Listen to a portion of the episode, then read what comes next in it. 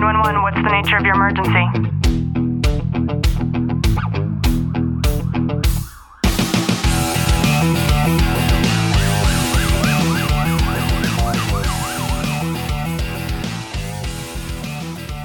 Welcome back to the Tactical Living Podcast. I'm your host, Ashley Walton. And in today's episode, we're going to talk about managing stress relieving activities and how this is something that might apply directly to you, especially as we are all trying to navigate in this post pandemic world. And this morning, I am not alone. I have my husband and co host, Mr. Clint Walton. Baby, welcome back on for another episode. Thank you for having me.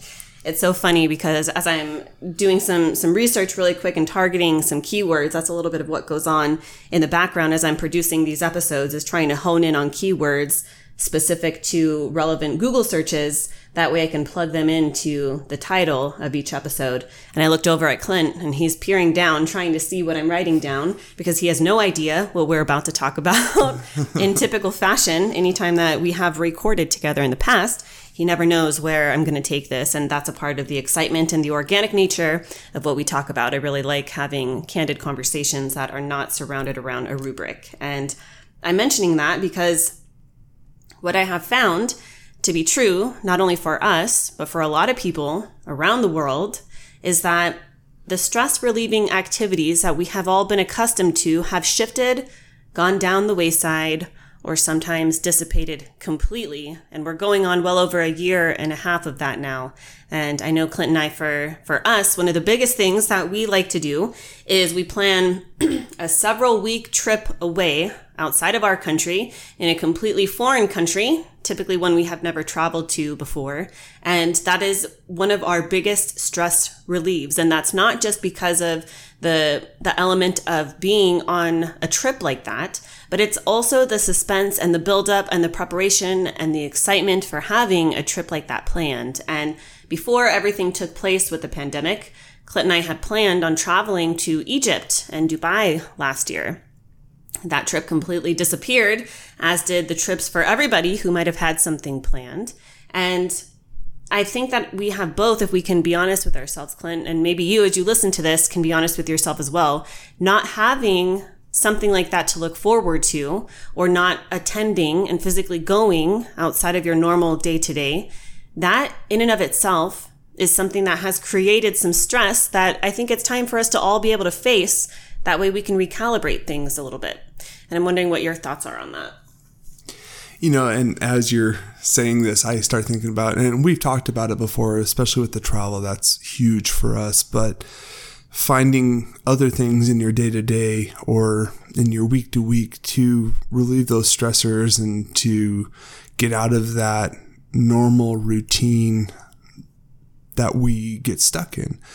And a lot of us, I know me specifically, I I do that with busy work.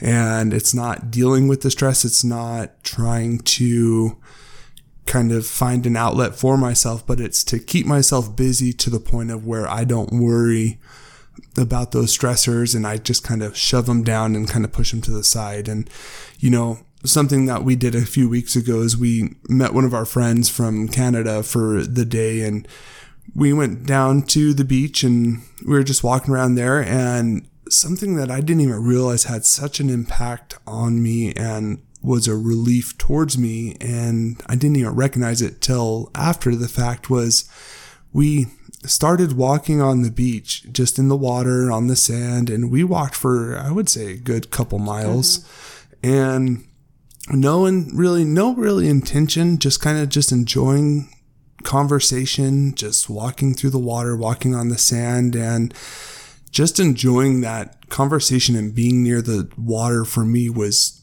huge and and that took so much weight off of just the normal everyday stressors that are there and it was impactful for me and and recognizing that because I know that the beach and the ocean is super important to me. And Ashley and I have talked about this before is I have salt water running through my veins and, and I need that connection with the ocean uh, from time to time. And just that day alone took so much stress and pressure off of me. Like I felt like a new person afterwards. Yeah, and I'm glad that you made mention of that because I was thinking about that too. And it's not something, I mean, we live about an hour to an hour and a half away from the beach. And we, while we go to the ocean, right, we're typically on the ocean, in the middle of the ocean, with um, fishing lines down at the bottom of the ocean. But we don't regularly go to the beach like that. And I think one of the biggest things that comes up for me is the fact that all three of us, the the only time we had our cell phones out, I, I think I took the best picture on my phone that I've ever taken in my entire life of that bird in the mm-hmm. in the ocean. And apart from that, you know, we nobody had their phones out, and I know that that was the the biggest reason why we were able to literally disconnect in that moment. And time didn't matter. We we again like you said had no agenda and just allowing ourselves to we we were very childlike all three of us. We were all kind of pushing each other around and playing with each other. And I think that that's something that as adults we really lose sight of. And I think it's okay for us to have time like that away. If you have kids to decide to take that time away for yourself but then to still learn what it's like to find that inner child and to be childlike again and to let him or her exist within you when you're in a moment like that. And that is something that has been profound for me, especially I know I had mentioned the meditation that, I'm sorry, the hypnosis that I had had done recently and revisiting who that inner child is. That might sound like super corny to somebody who doesn't intellectually understand what that means. And I would encourage you to do some research for yourself if that just might be you. However, that awestruck and that wonder that we used to have as a child, when we're able to reincorporate that into our lives, even if that means for us scheduling time to be able to do that, I think playing and just having fun is something that we, we have really found this amazing disconnect from. And I think that if we're able to just do that one simple thing and to find that way to reconnect with it, even if it means that you sit down at the table one day when you're home by yourself and you turn on some of your favorite music and you grab some paint and paper and you just decide to take your hands and, and put it inside of the paint and start to finger paint. Like, why not do something like that? Imagine the creativity that could be sparked from doing something like that and the way that we're able to allow our minds to expand in ways that we don't regularly get to is by giving ourselves the permission to be able to get outside of our day to day and to have that fun and that wanderlust to, to be reintroduced into our lives. And I think that is very important when it, when it comes to be able to managing the stress relief activities that we have in our lives. And as everything continues to open back up, I know Clint and I, we are a little bit uncomfortable with the, the current state of presidency and us going to an international country right now and then potentially something happening. You, you just don't know with these people and us getting stuck. So that is a that is a fear. That is so exceeded for us that it doesn't make sense for us to travel out of the country within the next year.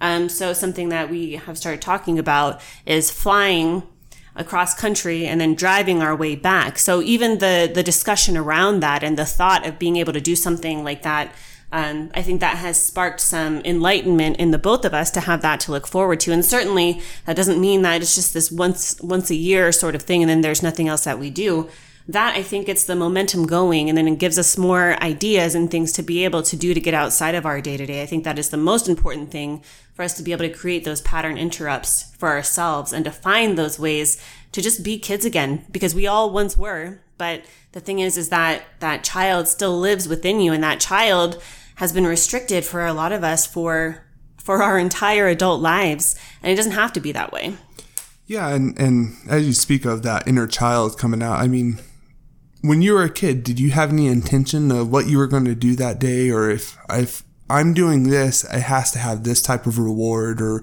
no matter what? And it's finding that for yourself that you just do with no expectation from it. And I think that's the biggest thing is you take away no the expectation of whatever you're doing. And opening up the opportunity element of things. So we can coincide what it was like to be a kid and have to go to school and then come come home, right? School was like this block of like I can't wait for this to get done and then I get to go play with my friends. So maybe for you that means work. So you have the the thing that you have to get done. You can't wait for it to be over the work and then having that extra time to of course you you have shit you have to do. We all have shit we have to do.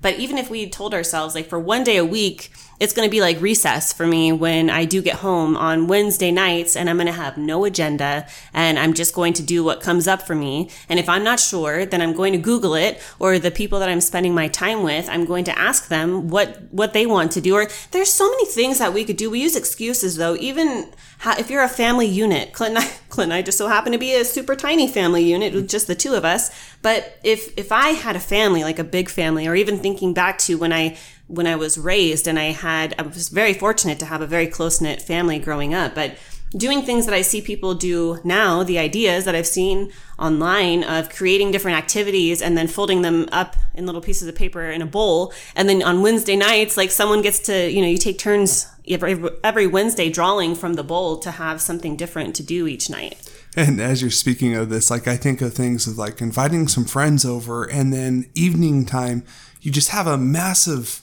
hide and seek party where you just go out. I mean, I remember as a kid, that was so much fun. And as an adult, we can hide so much better. yeah, the last time I played hide and seek, I was um, probably 18 years old. And I remember as an 18 year old, hiding a seek was the funnest that it had ever been in my entire life. So that's definitely a great idea too. And I think that I, and I hope that the point that you've gotten from this episode is to allow yourself to just find ways to be able to not cope with stress, not hide from the stress and, and certainly not cover up the stress, but to find ways that allow your day to be less stressful. And if at the very least you're doing something once a week whether it's for yourself or you're, you're doing it with your spouse or with your family, to find things that are stress free, that allow you to disconnect and to be intentional with it and shut off the phone and just live in the moment. And I think the more and more that we do that, the more and more we give ourselves permission to be those people, the better lives that we're able to live. So Clint, thank you so much for recording with me this morning. Thank you for having me. If you've gotten any value out of this episode, please do me a favor, drop a review, subscribe down below, and know that I am sending you a long, tight hug from my home to yours.